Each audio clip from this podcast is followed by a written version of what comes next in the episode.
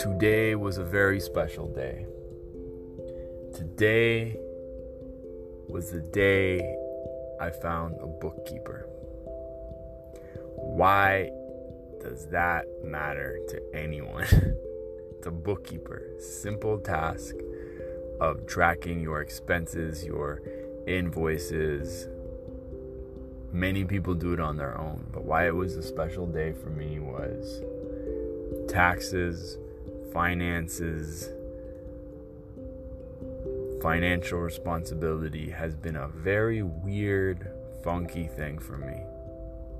Growing up as a child who experienced, I think, five bankruptcies in my family, my immediate family, it was this weird, unspoken thing. Literally, we never talked about it, but it happened and it impacted my life.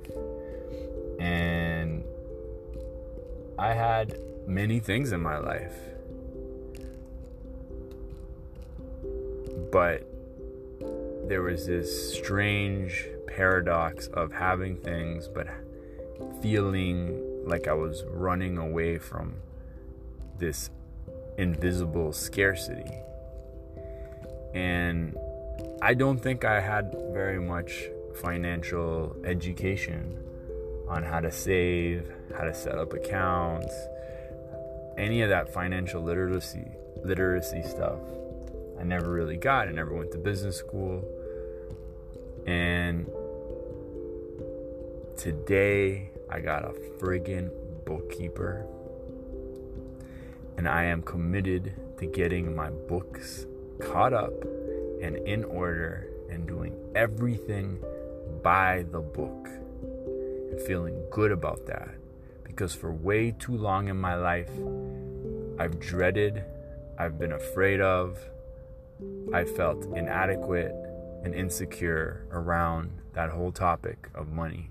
And I decided to take a step and invest in my future and invest in my peace of mind. So I know to you guys listening, a bookkeeper is not a momentous moment in your life, but in mine, it is because it signifies another gigantic layer I am shedding of this old me that had such a scarcity mindset and was terrified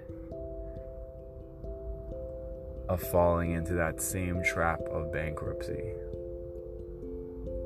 I'm not afraid. I'm not going to let it dictate my life.